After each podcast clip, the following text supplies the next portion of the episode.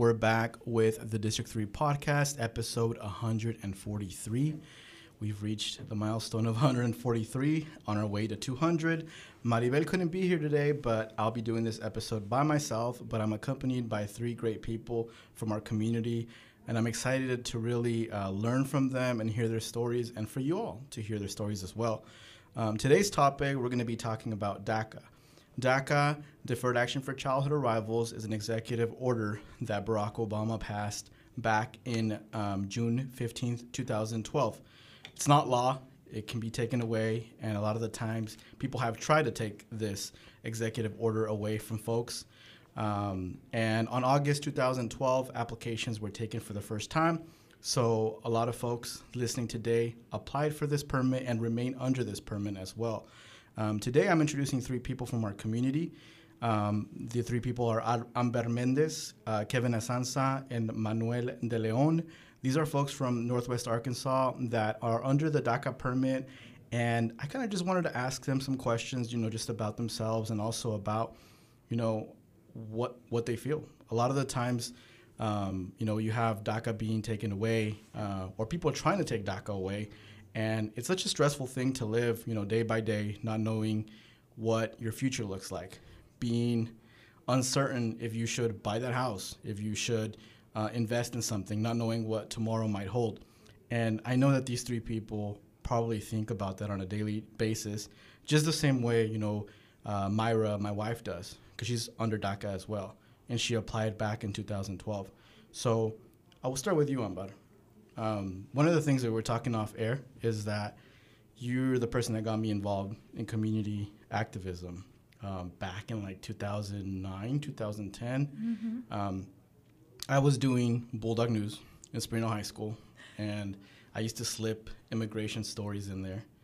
And I think you saw my interest, and you said, hey, we have this activist group that we do at my house. Mm-hmm. My brother helps out with it and helps lead it. And there's other friends and family that are also part of it. Do you want to come and be a part of it? And I did. And from that day one, I was hooked. I was always there, and I've never stopped. First of all, thank you for inviting me to that meeting, because honestly, I am very appreciative of the people that I've met. And, you know, growing as a leader surrounded by those people, that the majority of them were older than us, right? Mm-hmm. Correct. We were like the youngest ones. You were like 16, I was 17. Yes, we were definitely some of the younger ones. I still remember that day vividly, Irving, because we actually had met way back in the day when I was like in elementary school and you were in middle school. And then somehow our paths crossed again, and then here you are at my house helping me with a new movement. Your cousin was my neighbor. My cousin was your neighbor. Yeah, yeah. I still remember, if anyone doesn't know, Irvin has really good soccer skills, at least as an elementary schooler. I thought he did. And so whenever he came to my house, why are you laughing, Kevin? I feel like he doubts you. Yeah, but you know, it, like you said, it was something new we were starting. There wasn't something like that in the state of Arkansas yet. And it's amazing to look back and think what the effects that those meetings had and the ripple effect it's had across the state of Arkansas. Because at the time, people were scared to come out and say, I'm undocumented and I'm afraid. I was a little bit afraid, but I was telling myself I wasn't. But I think one of the main things whenever it comes to that time in my life in 2009 and 2010 is that as a high schooler, I started realizing that the teachers didn't have the answers for me. I started realizing that yes, I could get all the straight A's and be a pro athlete and do all these things, but it didn't define my future. It wasn't guaranteed like it was for my classmates. Mm-hmm. And so when I started asking these questions to my teachers, I started asking them out loud instead in front of my other peers, because I started to realize that I didn't know who sitting next to me was actually in the same boat, but they just didn't know how to ask. They didn't know how to come out of the shadows and make those questions. And so I'm really appreciative that you and everyone else who trusted me to come over and have those meetings and figure out how to engage the community. I think it definitely set something off for the state of Arkansas. And I remember hearing from you how when you were in Springfield High School, you went to the counselor to ask for scholarships. Yes, and yes. Can you talk about that? Because that stuck with me. Like, anytime that I go speak at high schools or at the University of Arkansas, and I always go back to that, and I tell folks, how it was back then. Mm-hmm. Can you talk a little bit about that? It was very different because I think now looking back at it, strangely enough, as an adult, almost 30 years old now, looking back at it now, I realized that she answered out of fear because she didn't have the answers. And so her response was reactive instead of responsive.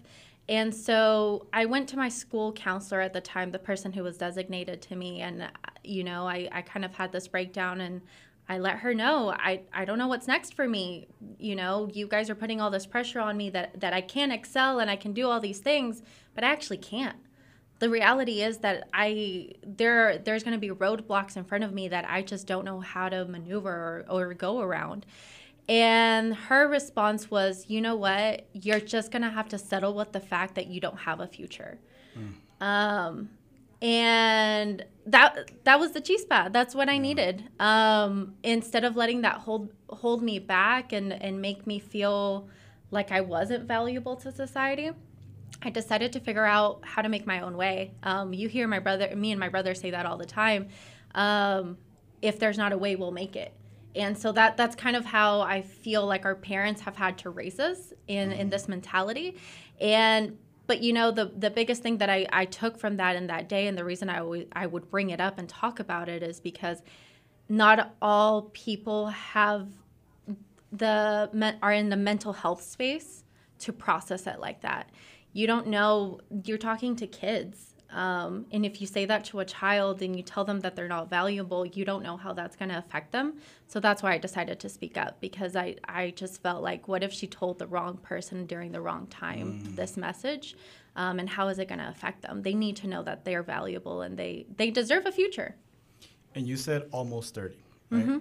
Which I'm 30, so no hate on 30-year-olds, but you're still under 30, but you're like one of the OGs of organizing and like for undocumented people in Arkansas, and that's crazy, right? Because you're still so young, but yet like we all started at a very young age, and we didn't know what we were doing. There wasn't no blueprint to how to organize in the immigrant community. Everything we were kind of learning ourselves, and sometimes doing wrong things, but doing it with good intentions. And yeah, I think I'm really proud of us, you know, what we did and you know, the base that we created for organizing in Arkansas, and hopefully, and I think things are better now than what they were. Counselors are a little bit more aware. There's some here or there that aren't, but you know, there's great teachers in Springdale and Rogers, who really, and in places like NWAC at the University of Arkansas too, that now really try to give the resources to the students, and there isn't that much uncertainty like there was back in the day. How do you feel about that, Kevin? I mean, you went through the system too. I think you went to Rogers, right? Yes. Was it Rogers High School or Heritage? No, Rogers High School. And then you went to the University of Arkansas as well? No. So first, after Rogers High School, I ended up going to NWAC, and I actually got hooked on NWAC because I am a DACA recipient. So Juanita Franklin has this awesome program at NWAC. It's called The Life Program. Yep. Shout out to Juanita, of course. And in that program, it was really just an all-inclusive program to people of low income, low resources, people who often are first-generation students coming into the college scene or university scene. And because of her, I ended up going to NWAC and knowing that DACA, although it does affect my whole life, it doesn't define me. It only adds on to who I am.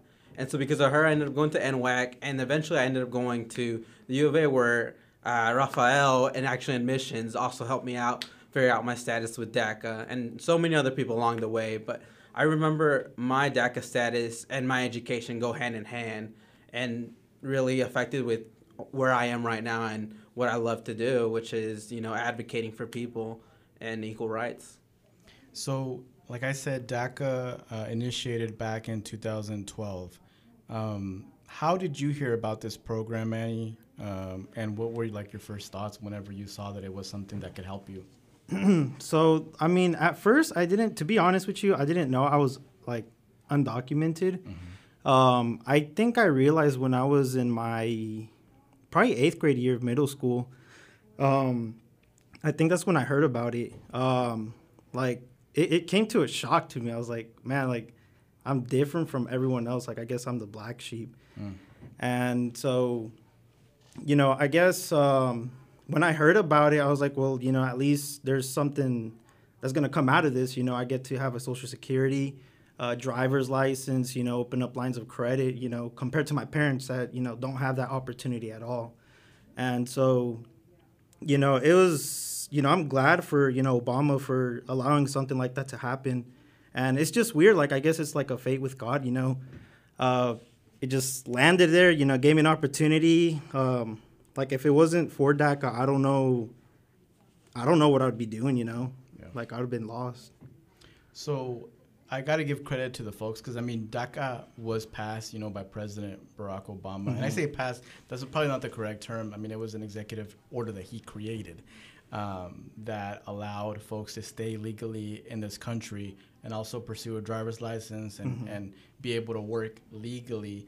But then credit's also due to the activists that were, you know, doing sit-ins in, like, these campaign offices of Obama and other places to build that pressure for Obama to actually take the initiative to make this executive order happen. Do you remember where you were at, Kevin, when this executive order happened? No. So for me, I didn't even know I qualified for DACA until I started, like, applying for schools. And, like, they're like, hey, your status is a little funky.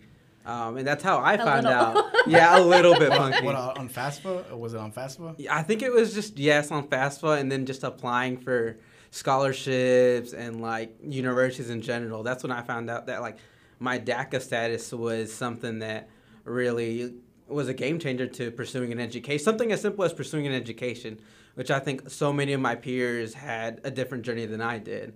But I can't remember when it was set into fruition, but I do know that it's made a great impact in my life. And I think I do remember where I was whenever President Trump denounced DACA. Mm-hmm. And I remember I was studying at NWAC, and I was on my second year at NWAC. And I remember it was a Tuesday, and I had classes, and I just, you know, I didn't go to classes. And that was the first time I ever missed class because I worked so hard to get to where I am while entering into college. And so I thought I was never going to miss a class no matter what. But I remember that brought me down. I remember that day really well. How about you, Ambar? Sorry, I was remembering about the second day that he was just talking about. You know, I was actually laying in bed whenever I got the text message. So one of the OGs for DACA was very own Arkansas too, Rosa Velasquez. She, you know, Arkansas has a lot of talent in case people don't realize it.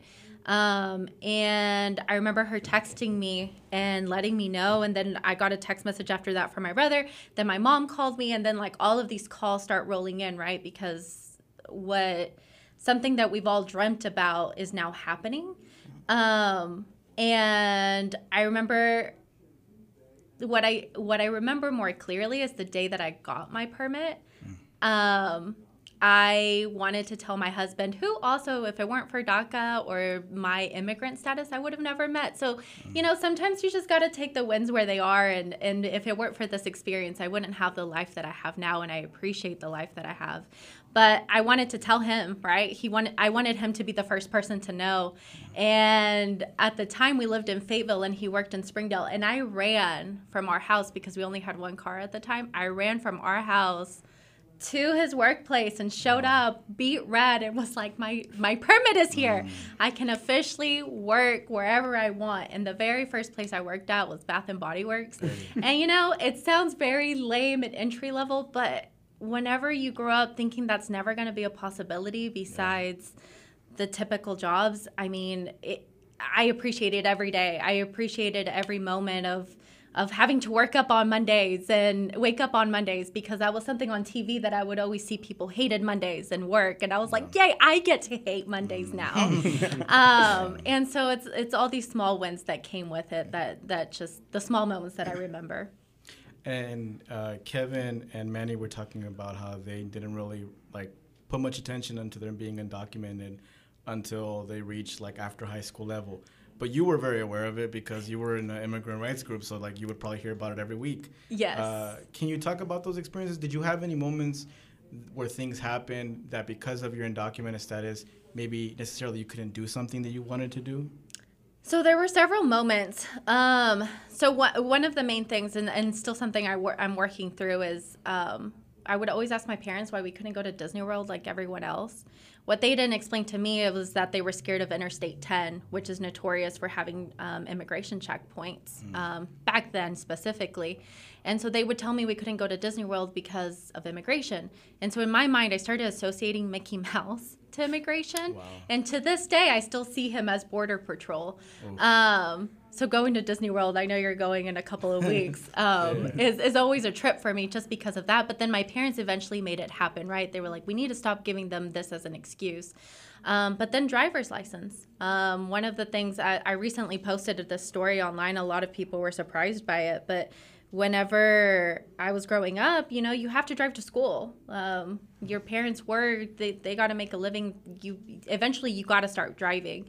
And I remember driving one day from school to my house, and a cop pulled me over for going 27 and a 25, and trying to intimidate me into telling him my status. And just so everyone knows, you don't have to tell your status to a police officer. Mm-hmm. And so I remember him putting me in the back of the police car, telling me he was going to take me to my house, wouldn't let me make a phone call to anyone. My car got towed.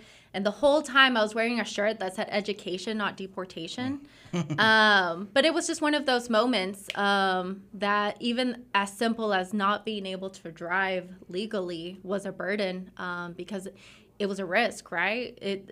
I got lucky because I knew how to talk my way out of it, but what if I didn't? What if the police officer was more intimidating or had done something else? So it's experiences like that I don't take lightly. I don't take lightly the fact that I can drive now legally, and I don't have to worry about if a cop pulls me over, the worst he's going to do is give me a speeding ticket, because now I do speed on purpose. Don't say that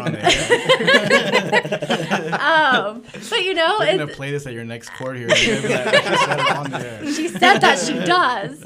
No, prove innocent until proven guilty. Yeah. So you know, it's just things that I don't take lightly now.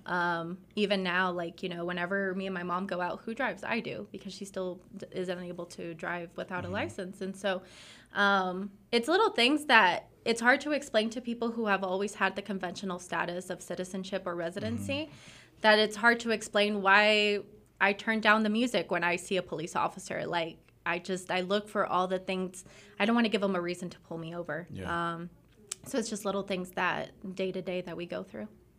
You know, I mean, I had realized, of course, that, like, because most of my friends, for some reason, my best friends were undocumented. Mm-hmm. I didn't choose them, right? They just happened to be my best friends. They were all undocumented. It's because we're cool. Yeah, right? And most of them were part of, like, an immigrant rights group. Like, I just stuck around people that like to do community work because I related to them. Mm-hmm. And I remember one time we were going to go see, I think it was Jackass. I think it might have been 3D. I'm not sure which one it was. But this was before DACA had passed, and it was rated R. And it was myself and my two undocumented friends, and they weren't allowed in because they didn't have an ID. They couldn't prove that they were over 18 years old. And they told me, they were like, no, you should go in and still watch it. I'm like, no, I'm not going to go in. Like, that's, first of all, that's rude, you know, to do that. But then at that moment, I was like, wow, something as simple as not being able to watch a movie because you don't have an ID. And I imagine the more serious things of not being able to have a driver's license, not being able to leave the country or travel to go see your dying family members when they're sick. Have y'all had experiences with that, with not being able to, like, go see family members that are either sick or that passed away in the countries of your parents? Yeah, I think, I'll take this one. I definitely have. You know, I'm super fortunate that I live here, and my parents are now able to travel within, you know, back and forth from Mexico, which is where most of our family's at. I do not have that privilege yet, and so there's been times where my parents travel back only recently, and they go visit their family, you know. And I remember the first time they went to go visit back, you know, my mom. It was the first time they went to go visit in general. It had been around 20-something years since they went to go visit because they weren't able to. And so I remember I couldn't go, so my whole family went without me.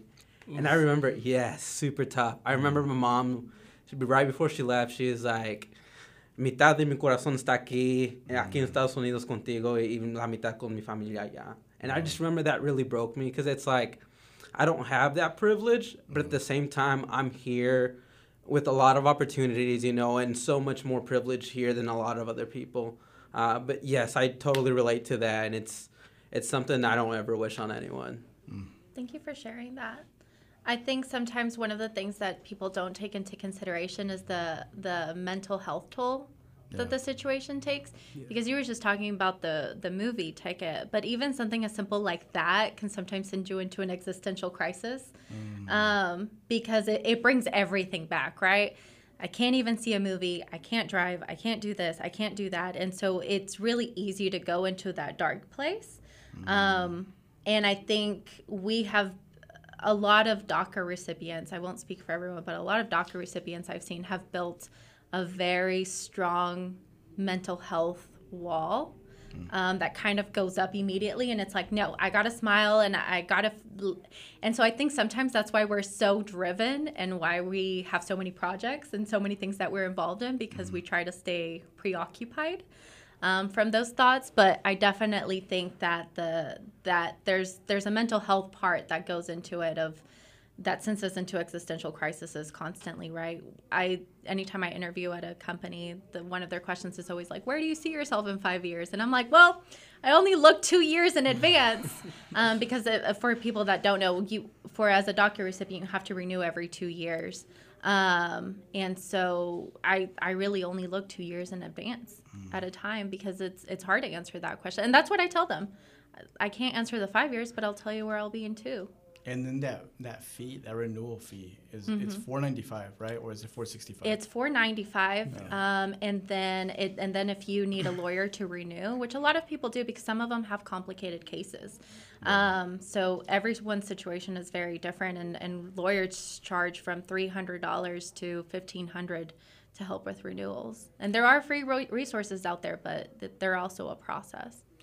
Yeah, I'm gonna plug that every November through December, I do fundraise for DACA renewal fees, and luckily we've been able, in the past 2 years, we've been able to raise like $17,000 dollars to give to people and fully cover their DACA fees. So make sure you look out for that in November and December, whenever we fundraise, in case you need help, because I know $495 is a lot of money. It's a lot, and especially if you're married to someone else who's a DACA recipient, that's a household now that is like $1,000 in, right? And then so that's sometimes a lot of, and even if maybe your siblings and your parents are helping you with a fee, like it's not just the $495 sometimes. Sometimes there's someone else around you that is also in the same boat. And we try to also do free DACA clinics in the area. So we'll probably do one early next year. We might squeeze in one this year. And we bring some free attorneys, and people can come in and get their work permit filled out and sent, or either prepared to be sent, so you don't have to spend those thousands of dollars that sometimes people spend with attorneys and other stuff. So you all have had DACA for years now. What has DACA given to you as an individual, and what are some goals that you still want to do, if you have a business? I know, Amber, you're a realtor, and I want to talk about that as well. I want to know, like, what DACA is still giving you today, and whoever wants to start first, go ahead. So I do have a little story. I created, like, I don't know, I'm weird, I guess. My dream was to become a Marine here in the United States, but with my status, that was impossible. So I guess I had to, look something else. So I didn't want to work for someone. I mean, obviously I did. After high school, I was doing like odds and ends, and I worked in a sheet metal plant. I didn't like it.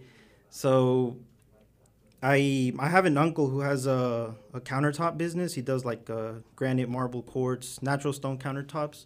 And I learned a little bit from him, and then I didn't like working with them because, I needed more money. And so I went with another guy. It lasted there like a year. And my dad, he was doing the same thing too, or stepdad. he was working with someone else. And so we were kind of fed up, and we were like, you know, let's do something. And, you know, obviously he doesn't have anything. And like at the time I had DACA, and I was like, you know, I'm going to take advantage of this.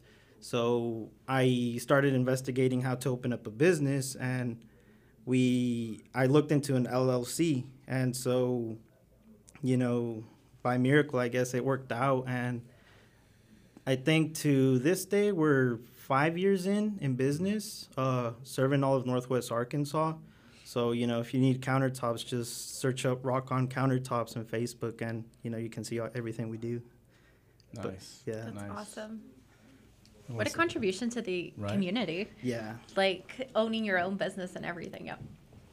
And whoever wants to go next. Yeah.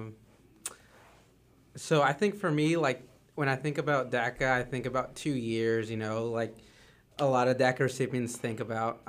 But for me, the next big step for me would be law school. And that's a lot. I've always wanted to go further in my education. I think education is super important, you know. It's the fundamentals for a lot of things. And so for me, the one thing when I got my degree at NWAC, when I got my degrees at U of A, you know, I held that, and I was like, this is mine. Like, they might be able to take away my DACA status, but they will not take away my education. Mm-hmm. Mm-hmm. And so for me, law school is the next step for me. Simply not because I can get another degree, but because I feel like it's my responsibility to give back to the community that's been given so much to me. And one way I really enjoy doing is through advocacy and policy work. And so for me, that's my next step, and I'm super excited about that. But yeah. And Kevin was an intern for us at the Bell Project, and he did a lot of great work. I always say Kevin's like the best intern we ever had. He contributed so much and had a lot of good energy. So I'm really excited about what you're gonna do in the future, Kevin. Thank you. I'm super excited. Hey, Ambar. That's awesome. So one of the first things I did was obviously work with my social, right? I wanted to put it to work. And so I worked for Walmart for corporate for quite a few years, but then I started realizing that our community still needed help. And so I decided to become a real estate agent. And so one of my main focuses is helping DACA recipients and I-10 holders achieve home ownership. Because I think it's one of our basic rights right now, and I think it puts us in a better situation as far as like landlords and things like that to actually own property instead and set up our kids for generational wealth. And so one of my goals has always been trying to find the best avenue for people with I-10s without looping them into precarious situations. There's a lot out there that a lot of banks that will loan out to I-10s, but they're asking 20% down, plus they set them up with certain interest rates that are not favorable for them. And so one of my goals is to treat everyone like if they were family, right? Or like because I've been in that boat, I understand it. And so I'm also working right now with some local banks and some national banks to hopefully do policy change within the banks to improve their I-10 requirements so that circling back, our parents deserve something too. I mean, at the end of the day, I was telling my mom, I was like, the U.S. like should give you guys an award because the DACA recipients have established themselves into the workforce that is the United States. And if it weren't for us, I feel like a lot of stuff during COVID would have shut down because there's a lot of it. I don't think people realize the numbers that we have, and that if we weren't here, and then our work ethic and our adaptability and all of the skills that we've learned because we are in this status wouldn't be here benefiting the United States like it is. And so other than that, too, I'm also part of the New Leaders Council, if anyone's ever interested. It's a free training, 6-month institute that helps train leaders in our community, whether you're a small business owner, whether you want to change policy at the government level, whether you want to run for office, we do that training with you. And it's free. We're actually currently taking applications. So if anyone's interested, please let me. I know I'm looking at them both. I'm like, I'm going to talk to you after this. But I think it's a great group, and it's a great way to get exposure across the state because I think the more we realize that the different communities that currently are being oppressed and we see our similarities, the more improvement we're going to see. And it's just reaching out and figuring out how we can help each other. Mm-hmm.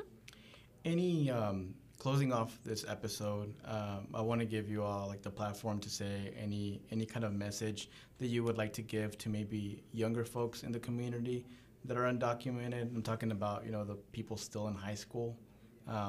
Maybe any message of hope or encouragement or motivation that you can give folks. And I'll leave the platform open to anybody who would like to start. I can go first. So what I would say, you know, 2010, Dream Act failed on the floor. We were there, and we were there when they were casting the votes. I think it's one of the core memories in my life. And I'll always remember something Carlos Saavedra said that day, was that at least we had each other to hug that day, because there were still a lot of people in the shadows that hadn't come out yet, and they were dealing with the devastation of it failing on their own. So make sure that if there's someone around you that's currently in that status and you see that they're doing great, reach out to them. I promise you that they could use some words of encouragement, because it's really easy for us to put a strong face, but I think there's a lot of times where it's daunting on us and we just don't want to burden people with it. So if you know someone in this status, whether it's DACA, whether it's undocumented, whether it's I-10, whatever it is, reach out to them. It provides some words of encouragement for them. Yeah, I think I'll piggyback on that one just a little bit. I think a lot of the DACA recipients I know have been super overachievers. You know, they have their own businesses, they're on top of their class, they do so many things, you know, they advocate, do everything. But at the end of the day, I feel like they wouldn't be where they're at without the support system they have, without the people that, you know, made those paved stones for them to walk on, whether it be family, friends, counselors, guide, you know, whoever it was. I had so many of those, and you know, and it's simple to really think like they have someone, they're good, you know. But even reaching out and just being like, hey, like, how can I support you? How can I advocate with you? Like, maybe you're not in the same steps as them. Maybe you're not in the same shoes, but you can definitely be there to support them. And I know I wouldn't be where I am without, you know, my family, my friends, and everyone else who made that possible. So don't give up hope. Just go out and support someone, whether it be someone with DACA or without DACA. Everyone needs a little support and love. Definitely. Yeah. And I guess what I would say is, you know, don't give up. I mean, I find it messed up, you know, that we're, I guess, categorized as something else. But, you know, at the end of the day, we're all like living beings with hearts, and, you know, we're just trying to, you know, make a living, you know, complete our dreams. So, you know, I just hope the government just one day just realizes and, you know, hears things like this, that, you know, we're willing to put in the work, you know, we're willing to do what it takes to be a part of this society. And, you know, we're not scared of anything. You know, we shouldn't be, you know, oppressed or categorized as something else. We're just, you know, kids, adults, teenagers, just trying to, you know, get by. Thank you all for those words. For those that are listening, you know, reach out to your representatives, reach out to your senators, tell them, you know, when DACA is under attack, to support DACA, but also to support immigration reform, to support legislation that will actually go into law and change the law in general. DACA was great, but, you know, there's still folks out there, our parents, our grandparents, folks that never qualified for DACA because they left the country, you know, and weren't here for that date that you had to be in the country by. I know I have several friends that weren't able to qualify because of that. So just continue to support the people in the community. You'll be hearing stories like this out in the community as well. You hear them in schools, you hear them, you know, at community events, and support people that are going through these kind of situations. And yeah, if once you see us start fundraising in November for those DACA scholarships, donate. You know, I'm reaching out to y'all, white folks in our community too, especially the ones that have money. Put your words where your mouth is. Put your money where your mouth is. There you go. And donate. You know, donate and support folks in the community. Specifically, you know, folks that reach out to you. Not everybody has to be that A+ student. Not everybody has to own a business or has to have like some sort of title in the community. Everyone deserves the ability to pursue opportunity and to do it for their family as well. So that's the end of the episode for this week. That was episode 143 of the District 3 podcast. Thank you, Ambar Mendez, Kevin Asanza, and Manuel De Leon for joining us this week. And for those listening, we'll catch you all next week.